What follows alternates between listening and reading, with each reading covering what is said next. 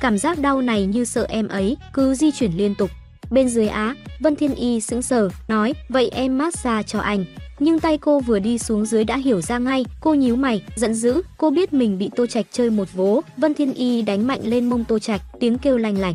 Ngày hôm sau, Thiên Y, anh ra ngoài một chuyến, xem có nơi tuyển dụng nào thích hợp không. Tô Trạch đứng dậy, định ra ngoài đi dạo. Dù sao anh cũng đã nói tìm việc từ lâu lắm rồi, giờ cũng nên đi tìm thôi, nếu không ngày nào Thái Lan phần cũng đều cảm giảm, lỗ tai anh sẽ điếc mất. Vân Thiên Y không trả lời, Tô Trạch chỉ có thể bất lực rời đi. Tô Trạch đi đến nơi theo địa chỉ, vừa vào trong tòa nhà đã có bảo vệ đi tới, anh ta nhìn Tô Trạch hỏi, "Tới ứng tuyển hả?" Tô Trạch gật đầu, Tô Trạch không lên tầng 3 ngay mà đi dạo quanh tòa nhà một vòng.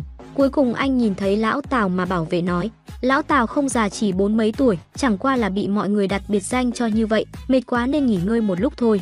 Tô Trạch kêu lão Tào đi ngủ, còn anh thì cầm lấy thẻ nhân viên của ông ấy, lấy ảnh trong thẻ ra, thay thành ảnh của mình.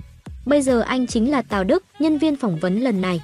Tô Trạch đi lên tầng 3, nhìn những người xin việc ở bên trong, Tô Trạch thở dài, hết cách rồi, đông người quá, mình cũng không muốn đi tìm công việc khác, chỉ có thể để bọn họ đi tìm. Tô Trạch hít sâu một hơi, đi vào bên trong. Một người đàn ông đeo kính đen kinh thường nói, anh ta là cái thá gì mà có thể tới phỏng vấn.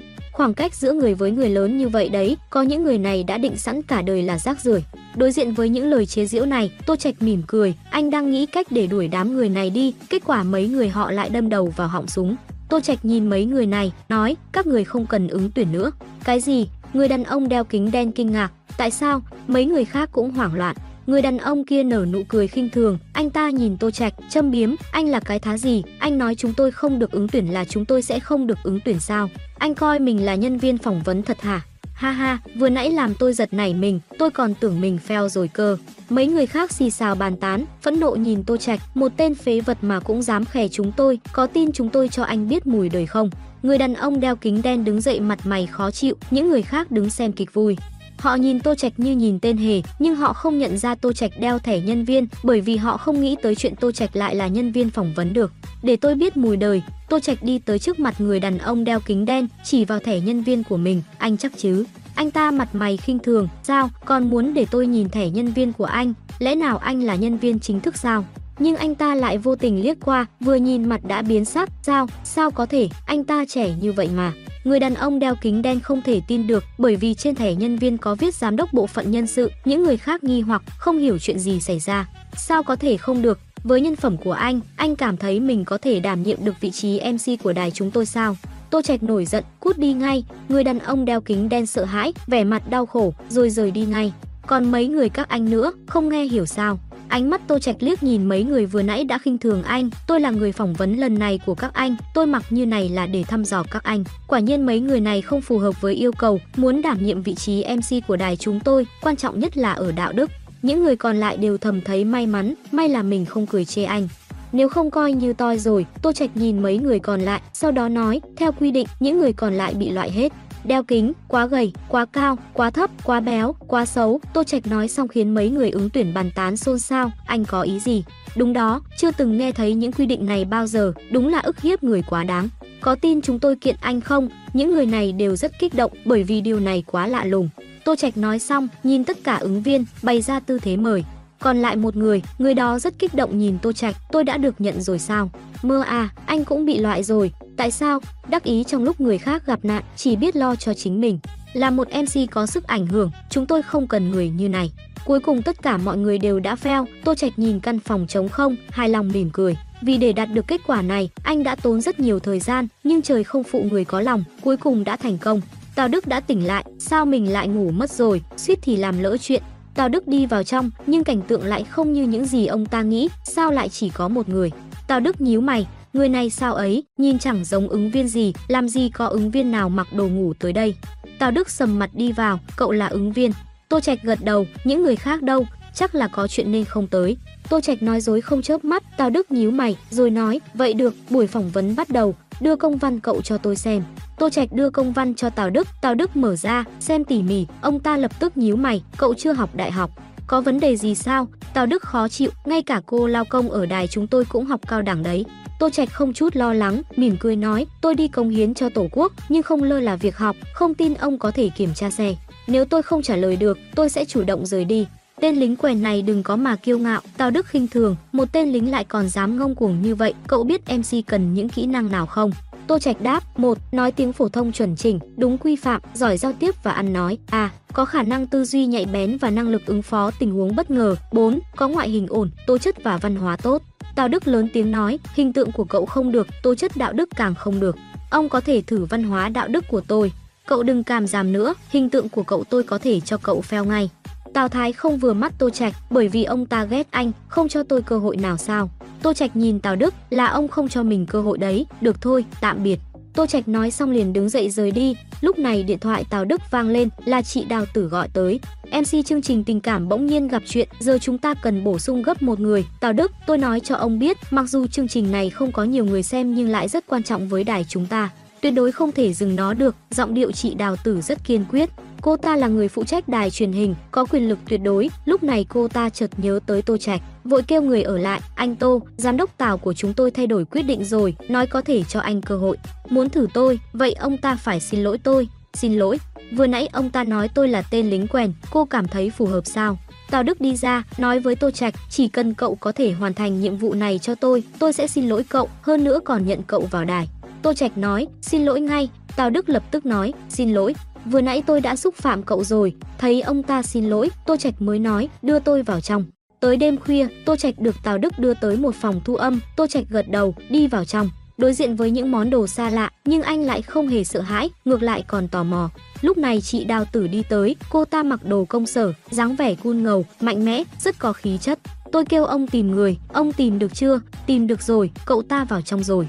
Để tôi xem, chị Đào Tử đi vào trong, nhìn thấy Tô Trạch ngồi trên ghế, cô ta nhíu mày, mặc dù MC truyền hình không cần phải quá ăn hình, nhưng mặc đồ như này cũng không ổn chút nào. Hết cách thôi, lúc tôi tới chỉ có mình cậu ta, những người khác không thấy đâu hết. Đừng lo nhiều quá, cứ thử trước đã, ngày mai chắc không sao đâu. Tào Đức nói với Tô Trạch, có thể phát sóng rồi, có thể phát sóng rồi. Tô Trạch sững sờ, không nói gì cho anh biết cả, đúng là đang thử anh mà. Tô Trạch nhìn Mick thở dài một hơi, sau đó Mick chuyển tới tiếng rất to, anh hạ thấp giọng rồi nói: "Xin chào mọi người, tôi mà MC chương trình tình cảm hôm nay, Điếu Trác Thiên." Tô Trạch nói xong, rất nhiều người đang nghe chợt sững sờ, nghi hoặc hỏi: "Sao không phải anh Xuân nữa?" "Đúng đó, Điếu Trác Thiên, tôi còn là Triệu Nhật Thiên này." Bỏ đi, không nghe nữa, rất nhiều người đều tắt đài hoặc đổi kênh. Tô Trạch không ngờ một câu nói của mình lại có uy lực lớn đến thế làm 8.000 người biến mất luôn. Nhân viên ở đài thấy tình hình không ổn, lập tức mở một bài hát, như vậy mới giữ được lượng người xem ổn định. Toi rồi, Tào Đức vỗ chán, mặt chị Đào Tử tràn đầy sự phẫn nộ. Tào Đức, nếu như số liệu không khôi phục lại như ban đầu, tôi thấy ông không cần làm cái chức quản lý này nữa đâu. Tào Đức bất lực, đúng là không làm gì cũng nên tội. Lúc này có một người nghe đài gửi tin nhắn tới, nhân viên bên đài đọc lên. Đương nhiên có tác dụng, con người nhất định phải cố gắng, chỉ cần cố gắng sẽ có thể hoàn thành được ước mơ của mình. Lại giảm rồi, thấy số người xem đài ngày một ít, chỉ còn 2.000 người thôi. Tô Trạch thấy vậy, bất giác nói, cố gắng, nếu nỗ lực có tác dụng thì cần thiên tài làm gì? Phụt, cả hội trường trở nên im lặng, người nghe cũng im lặng, câu trả lời này không ổn lắm nhưng lại rất khác so với những gì họ nghĩ. Nhưng nếu nghĩ kỹ lại thấy Tô Trạch nói không sai. Đáng ghét, một tài xế taxi lập tức mắng chửi. Tô Trạch không quan tâm, nói tiếp, tôi chỉ nói sự thật thôi, trước tiên chưa nói tới thiên tài, mấy con nhà giàu kia vừa sinh ra đã ở vạch đích rồi, họ còn cần phải cố gắng sao? Nghe vậy những người nghe đài rất khó chịu, MC mới đến này tên gì, tôi phải gửi lưỡi dao tới. Đúng là nổ tung trời đấy, tên Điếu Trác Thiên có nghĩa là nổ tung trời. Tô Trạch khiến mọi người nổi giận, có người đã bắt đầu uy hiếp. Nhưng Tô Trạch lại không chút hoảng loạn nói, điều tôi nói chỉ là một phần nhỏ thôi, những phần lớn còn lại thì sao? Nghe vậy, tất cả mọi người đều im lặng, muốn nghe câu trả lời của Tô Trạch. Có những lúc cố gắng không có chút tác dụng nào, chỉ khi xác định đúng phương hướng rồi cố gắng mới có tác dụng, Tô Trạch đưa ra kết luận cuối cùng. Nghe vậy rất nhiều người đều cảm thấy Tô Trạch nói có lý, nhất thời không còn hận anh nữa. Hơn nữa số người theo dõi cũng ổn định hơn, quay về hơn 3.000, điều này khiến mọi người bất ngờ. Sau đó Tô Trạch khuấy động bầu không khí, đài truyền hình cũng bùng nổ. Cuối cùng nhờ một câu đó của Tô Trạch, những người nghe đài liền tăng lên nhanh chóng, cuối cùng đạt tới 30.000 người xem. Đây là số liệu chưa từng có. Nhân viên đài nhìn Tô Trạch, vẻ mặt kính nể, "Anh Tô, anh đã cứu chương trình này của chúng tôi." Tô Trạch cười nói, "Đây đều là việc tôi nên làm." Trời không tuyệt đường người, Tào Đức không nhịn được nói. Lần này ông ta không bị sa thải nữa rồi, vậy người đâu? Đi rồi, sao cô không ngăn cậu ta lại? Tào Đức giận dữ nói. Tôi kích động quá nên tới báo cáo với ông ngay, nhân viên đài nói, ngày mai chắc chắn anh ấy sẽ đến. Tào Đức gật đầu, vẻ mặt trở nên bình tĩnh hơn, về tới nhà Vân Thiên Y liền hỏi Tô Trạch, anh đi đâu thế? Anh đi tìm việc. Tìm việc mà tìm tới 3, 4 giờ sao? Hết cách thôi, làm MC của đài truyền hình ban đêm mà, MC truyền hình. Vân Thiên Y kinh ngạc, bây giờ chồng em đã có việc làm rồi, còn là MC nữa. Nhìn dáng vẻ đắc ý đó của Tô Trạch, Vân Thiên Y không nhịn được véo anh một cái, Tô Trạch vội biến sắc xin tha. Một tháng được bao nhiêu? Anh quên hỏi cái này, Tô Trạch thật sự quên không hỏi lương, bởi vì anh không hề quan tâm tới chuyện này. Ngày hôm sau, Tô Trạch tới Đại học Y Dược, nhìn mấy chữ cổ động to ở cổng, bất giác nhíu mày. Muốn đi dạy thì phải đi đăng ký đã, đây là quy trình bắt buộc. Anh vừa lên tầng 3, một người đàn ông hơn 30 đã hỏi, anh có chuyện gì sao? Tôi tới đăng ký, đăng ký gì? Giáo sư thỉnh giảng, giáo sư thỉnh giảng, người đàn ông nhíu mày. Tô Trạch trẻ như này, anh ta hơi nghi ngờ, nhưng anh ta cũng không nghĩ nhiều, nói với anh, anh đến phòng trong cùng. Tô Trạch hỏi, xin hỏi đăng ký giáo sư thỉnh giảng ở đây sao? Người đàn ông trung niên là chủ nhiệm quản lý trường học, tên Lưu Đại Vĩ, ông ta nhìn Tô Trạch một cái, mặt hiện sự khinh thường, cậu là ai, tới hỏi chuyện này làm gì? Học xong chưa? Giọng điệu ông ta mang theo sự trách móc.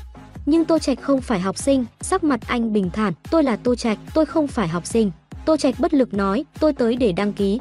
Đăng ký? Lưu Đại Vĩ nhíu mày, đăng ký gì? Giáo sư thỉnh giảng, không đăng ký thì đi dạy kiểu gì? Nghe thấy lời này Lưu Đại Vĩ lập tức bật cười, mặt mày khinh bỉ, cậu định chọc cười tôi đấy à, cậu mà cũng muốn làm giáo sư thỉnh giảng, làm kẻ lừa đảo thì ít nhất cũng phải có IQ. Hiển nhiên ông ta coi Tô Trạch thành kẻ lừa đảo, hơn nữa còn là loại rất ngu ngốc. Trước khi tôi chưa nổi giận thì mau cút đi đi, Lưu Đại Vĩ kiêu ngạo nói, Tô Trạch không tức giận mà nhìn ông ta nói, lời tôi nói đều là sự thật, hơn nữa còn là hiệu trưởng trường các ông mời tôi tới nữa. Ha ha, đúng là chuyện nực cười, Lưu Đại Vĩ bật cười, bị Tô Trạch chọc cười. Ông có thể hỏi hiệu trưởng của các ông là biết, hỏi cái con khỉ, hiệu trưởng của chúng tôi bận rộn như thế, nào có thời gian rảnh quan tâm tới tên lừa đảo như cậu. Tô Trạch nhìn điện thoại, bên trên có mấy cuộc gọi nhỡ, là Vân Thiên Y gọi. Tô Trạch không dám nhận, cũng không muốn nhận, anh lại gọi cho Hoa Dung, "Anh Tô, anh tìm ông già này có chuyện gì sao?" Hoa Dung cung kính nói, "Ông kêu trường học tìm người khác làm giáo sư thỉnh giảng ở Đại học Y Dược đi." Tô Trạch lạnh lùng nói. Hoa Dung ngạc nhiên, vội nói, "Có chuyện gì sao?" Không có chuyện gì, chỉ là năng lực của tôi chưa đáp ứng được với yêu cầu của trường, đi rồi cũng mất mặt, Tô Trạch cười nói. Hoa Dung nhíu mày, hiển nhiên chuyện không như Tô Trạch nói, nếu như y thuật của Tô Trạch còn không đáp ứng được yêu cầu, vậy cả Dung Thành này còn có ai đạt được nữa? Chắc chắn đã xảy ra chuyện gì đó. Tắt máy, Hoa Dung lập tức gọi điện cho Triệu Kế Sương. Lão Triệu, có phải ông đắc tội với anh Tô rồi không? Hoa Dung giận dữ nói, khó lắm ông ấy mời giúp hiệu trưởng nhờ được Tô Trạch tới dạy, nếu như làm Tô Trạch không vui, ông ấy sẽ thiệt lắm. Triệu Kế Sương mơ màng hỏi, lão Hoa, sao thế? Ông cũng không biết. Hoa Dung nhíu mày, Vừa nãy anh Tô gọi điện cho tôi, kêu trường các ông tự đi tìm người khác cho vị trí giáo sư thỉnh giảng đi. Cái gì? Triệu kế xương biến sắc, rốt cuộc đã xảy ra chuyện gì? Ông còn hỏi tôi, tôi còn định hỏi ông ấy. Hoa Dung cũng tức giận nói. Hai người im lặng một lúc, cơn giận cũng nguôi đi. Đúng vậy, chắc chắn đã xảy ra chuyện gì đó rồi. Tôi về trường điều tra chút. Lưu Đại Vĩ chuẩn bị rời đi, nhìn thấy Triệu Kế Xương ông ta liền ra nghênh đón, mặt mày cung kính, "Hiệu trưởng, muộn vậy rồi, cậu là?" Triệu Kế Xương nhíu mày, sau đó thấp giọng nói, xảy ra chút chuyện, chuyện gì thế, ông nói với tôi đi. Triệu Kế Sương gật đầu nói, tôi nhờ người tìm một giáo sư thỉnh giảng, ban đầu đã đồng ý với nhau rồi, nhưng lại thay đổi quyết định. Lưu Đại Vĩ nghe thấy câu này cũng không thấy gì, ngược lại còn cười nói, hiệu trưởng, ông đừng nói có lẽ tin tức bí mật này của ông bị truyền ra ngoài hết rồi ấy. Là sao? Hôm nay có một tên lừa đảo khoảng hai mấy tuổi tới, nói mình tới làm giáo sư thỉnh giảng, ông nói xem có buồn cười không. Lưu Đại Vĩ mặt mày hớn hở, Triệu Kế Sương vội hỏi, tới lúc nào? Buổi chiều, cậu ta còn nói ông đích thân mời tới. Tí thì làm tôi cười rụng răng, cậu ấy nói cậu ấy tên gì không? Triệu Kế Sương hỏi Lưu Đại Vĩ, tên là gì? Triệu Kế Sương lạnh lùng hỏi lần nữa. Lưu Đại Vĩ biến sắc, vội vàng nói, hình như tên Tô Trạch. Tô Trạch, sắc mặt Triệu Kế Sương thay đổi, giận điên lên. Lưu Đại Vĩ thấy hiệu trưởng giận dữ, ánh mắt khiếp sợ, không hiểu đã xảy ra chuyện gì. Khốn nạn, Triệu Kế Sương giận dữ nói. Sau đó tát ông ta một cái, Lưu Đại Vĩ che mặt, tủi thân nói, hiệu trưởng, tôi làm gì sai sao? Cậu không chỉ làm sai mà còn sai rất lớn, Triệu Kế xương tức tới nỗi run người. Lưu Đại Vĩ, cậu biết cậu đắc tội với ai không? Hiệu trưởng, người đó thật sự chỉ khoảng hai mấy thôi, sao có thể là người ông mời tới được? Không thể trông mặt bắt hình rong được, Triệu Kế xương tức giận nói. Mặc dù hai mấy tuổi nhưng cậu ấy lại là thần y, hơn nữa còn chữa được cả bệnh hiểm. Bây giờ khắp nơi trên thế giới đều nói tới trung y của chúng ta đều nhờ cậu ấy. Nghe vậy Lưu Đại Vĩ sợ hãi, ý thức được mình đã làm gì sai, chỉ riêng việc chữa được bệnh hiểm nghèo, khiến trung y lên ngôi, đó đã là công lao lớn lắm rồi. có thể mời được người này đúng là quá tốt, hơn nữa anh ấy còn là thần y. Lưu Đại Vĩ đổ đầu mồ hôi, cả người run lẩy bẩy, mình đã làm gì vậy, mình đã gây họa rồi sao? Dù sao cũng đánh mất người tài, lại còn bị đám học sinh chế giễu, Triệu Kế Sương nổi giận, chỉ vào Lưu Đại Vĩ nói, bây giờ ông cút đi cho tôi, tôi không muốn nhìn thấy cô nữa. Chuyện như này càng làm càng rối, ở lại cũng vô dụng, phải sa thải. Lưu Đại Vĩ khóc lóc cầu xin, kéo chân hiệu trưởng, hiệu trưởng Triệu, xin ông tha cho tôi lần này đi, tôi biết sai rồi. Tha cho ông, không có cửa đó đâu, bây giờ điều quan trọng này là để Tô Trạch tha thứ cho, ông ấy định tới tận nơi xin lỗi. Ông ấy nghe ngóng được nơi ở của Tô Trạch, sau đó lái xe tới nhà họ Vân. Triệu Kế Sương chỉnh lại trang phục, sau đó ấn chuông cửa. Vân Thiên Y tưởng là Tô Trạch, vội ra mở cửa, nhưng lại thấy một người xa lạ. Xin hỏi đây là nhà của anh Tô sao? Triệu Kế Sương cung kính nói. Vân Thiên Y hỏi, là Tô Trạch sao? Thái Lan phần lập tức xông ra, Hàn Học nói, Tô Trạch không còn là người nhà chúng tôi nữa. A, à, Triệu Kế Sương nghi hoặc vội nói, vậy cậu ấy đi đâu rồi? Cậu ta muốn chết ở đâu thì chết, Thái Lan phần không quan tâm. Vân Thiên Y kéo Thái Lan phần, sau đó nói với Triệu Kế Sương, ông tìm Tô Trạch có chuyện gì? Triệu Kế Sương vội nói, tôi là hiệu trưởng của Đại học Y Dược, tôi tới xin lỗi. Hiệu trưởng, xin lỗi, Vân Thiên Y kinh ngạc, càng không hiểu gì. Đại học Y Dược là đại học top của Dung Thành, rất nổi tiếng ở Tây Nam. Triệu Kế Sương vội nói, tất cả đều do lỗi của chúng tôi. Là chúng tôi không biết dùng người, làm phật ý anh Tô, hy vọng cậu ấy đừng giận. Rốt cuộc là chuyện gì? Vân Thiên Y hỏi. Trước đây tôi đã liên lạc với anh Tô qua Lão Hoa, muốn mời cậu ấy tới làm giáo sư thỉnh giảng ở trường chúng tôi. Lúc đó cậu ấy cũng đồng ý rồi, nhưng vì tên chủ nhiệm ngu ngốc đó, bây giờ anh Tô không đồng ý nữa. Giáo sư thỉnh giảng, Vân Thiên Y rất kinh ngạc, giáo sư thỉnh giảng của Đại học Y Dược không phải là vị trí người bình thường có thể làm được. Đó là vị trí có uy quyền, có danh vọng, thậm chí phải là người có rất nhiều cống hiến. Vân Thiên Y biết y thuật của Tô Trạch khá tốt, có những kỹ năng hiếm có, nhưng cũng không thể được Đại học Y Dược coi trọng thế. Thái Lan phần định đuổi hiệu trưởng đi, nhưng nghe thấy thân phận của ông ấy, bà ta chợt trở nên thân thiện hơn. Hiệu trưởng, giáo sư thỉnh giảng lương một tháng bao nhiêu thế? Thái Lan phần không biết vô liêm sỉ, hỏi. Triệu Kế Dương nói, nếu anh Tô đồng ý, chúng tôi có thể đưa ra mức lương cao nhất, 100.000 tệ một tháng cũng được. 100.000 tệ, Thái Lan phần há hốc miệng, rất kinh ngạc. Trong mắt bà ta, Tô Trạch là một tên phế vật, ngoại trừ biết chút võ công ra thì không có kỹ năng gì khác. Bây giờ lại khác, một tháng 100 nghìn đó, tức một năm sẽ được mấy triệu đấy. Cậu con rể như này bà ta nhất định phải giữ lại. Thiên Y, mau gọi điện cho Tô Trạch, Thái Lan phần vội nói. Vân Thiên Y gật đầu, ấn số Tô Trạch, nhưng điện thoại lại tắt, không ai nghe. Tên nhóc đó chạy đi đâu rồi? Thái Lan phần phẫn nộ. Vân Thiên Y không vui nói, không phải mẹ cứ kêu phải ly hôn sao? Chắc chắn anh ấy trốn rồi. Triệu Kế xương lúng túng, ông không tiện can thiệp vào chuyện riêng nhà họ Vân. Thấy Triệu Kế xương vậy, Vân Thiên Y mới ngại ngùng nói, xin lỗi hiệu trưởng Triệu, bây giờ tôi cũng không liên lạc được với Tô Trạch. Triệu Kế xương xua tay, không không không, sao cô có thể xin lỗi tôi được, tôi sẽ nghĩ cách khác. Triệu Kế xương rời khỏi nhà họ Vân, lái xe tới nhà họ Hoa, mấy năm rồi Triệu Kế xương không tới nhà họ Hoa. Hoa Dung ngồi trong phòng khách, rót một cốc trà cho Triệu Kế xương "Lão Triệu, rốt cuộc đã xảy ra chuyện gì?" Triệu Kế xương ngại ngùng nói, "Đều là do tên chủ nhiệm ngu ngốc ở trường chúng tôi. Tôi đã sa thải ông ta rồi, trước đó anh Tô từng tới trường, nhưng chủ nhiệm không biết nên đuổi cậu ấy đi rồi. Cái này, Hoa Dung không ngờ sẽ như vậy, thảo nào anh Tô rời đi. Vừa nãy tôi tới nhà cậu ấy nhưng cậu ấy không có ở nhà, bây giờ tôi thật sự hết cách rồi. Tôi cũng gọi cho cậu ấy nhưng không được, phải làm sao giờ? Lẽ nào cơ hội tốt như này phải bỏ qua sao? Triệu Kế xương ảo não, mình nên sớm thông báo mới phải. Lúc này, trong biệt thự ở Bán Sơn, Tô Trạch đang nghĩ chuyện sinh nhật của Vân Thiên Y. Bởi vì sinh nhật Vân Thiên Y sắp tới rồi, anh muốn cho cô một bất ngờ, trước đó anh đã lên kế hoạch phải long trọng chút. Chỉ cần khiến cô ấy hài lòng, tới lúc đó cô sẽ không ly hôn với mình nữa. Phá quân đi vào phòng, đại ca, có chuyện gì vậy? Hiệu trưởng của Đại học Y Dược tới nhà họ Vân tìm anh, tìm tôi. Đúng vậy, ông già đó hình như lo lắng lắm, có phải có chuyện gì quan trọng không? Ông ta có chuyện gấp gì chứ, chắc chắn là muốn xin lỗi tôi rồi. Xin lỗi. Đúng vậy, Tô Trạch lắc ly rượu, nhấp một ngụ, bỏ đi, đưa ông ta tới quán trà đi. Tô Trạch vẫn mềm lòng, dù sao người đắc tội với anh không phải Triệu Kế xương mà là chủ nhiệm của trường học. Nghe Hoa Dung nói, con người Triệu Kế xương khá ổn, Tô Trạch định đi gặp ông ấy, xem ông ấy nói sao. Anh Tô ở bên trong, ông vào đi, phá quân nói. Triệu Kế xương vội vàng gật đầu, liên tục cảm ơn. Vào trong quán trà, Triệu Kế xương nhìn ngó xung quanh, cuối cùng trong một góc ở gần cửa sổ, Tô Trạch ngồi ở đó. Ông ấy vội đi tới, quỳ xuống, Tô Trạch vội dìu ông ấy dậy, không ngờ ông ấy sẽ làm thế. Như này anh không kịp trở tay, hiệu trưởng Triệu, ông tới đây làm gì, không phải chê tôi sao? Tô Trạch nổi giận. Triệu Kế Dương ái náy, anh Tô, là tôi không tốt, anh mắng tôi đánh tôi cũng được, tôi nhận hết. Tô Trạch mềm lòng, ông không sai, nhưng chủ nhiệm đó của các ông quá kiêu ngạo, anh Tô cứ yên tâm, tôi đã sa thải ông ta rồi. Tên khốn đó không được tác dụng gì hết, Triệu Kế Xương tức điên lên, anh Tô, chỉ cần anh không chê, tới trường chúng tôi giảng dạy, anh cứ thoải mái ra điều kiện, chúng tôi có thể cho anh đãi ngộ cao nhất. Đãi ngộ cao nhất, đúng vậy, một tháng 100 nghìn, chỉ cần một tuần một tiết là được. Triệu Kế Xương cẩn thận nói, Tô Trạch lắc đầu, khiến sắc mặt ông ấy thay đổi.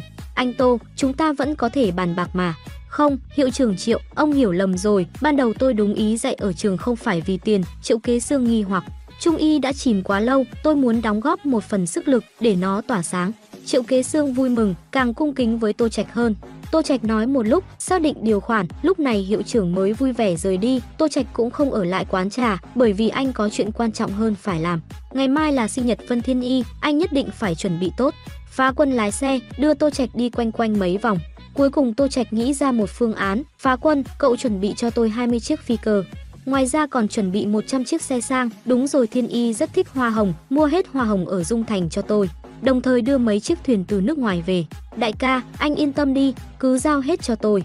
Phá quân vỗ ngực, đây là bất ngờ Tô Trạch chuẩn bị cho vợ, đương nhiên không thể làm hỏng được. Tô Trạch sờ chiếc nhẫn trên tay, mặt lộ ra nụ cười, "Thiên Y, ngày mai anh sẽ để em trở thành trung điểm của Dung Thành, là người phụ nữ hạnh phúc nhất." Phải rồi, không phải trước đó Lục Tồn có làm một chiếc vòng cổ xanh phỉ thúy sao? Đúng vậy, anh ấy còn giới thiệu qua nữa, kêu anh ta mang tới, ngày mai tôi dùng đến. Vâng thưa đại ca, Phó Quân cười.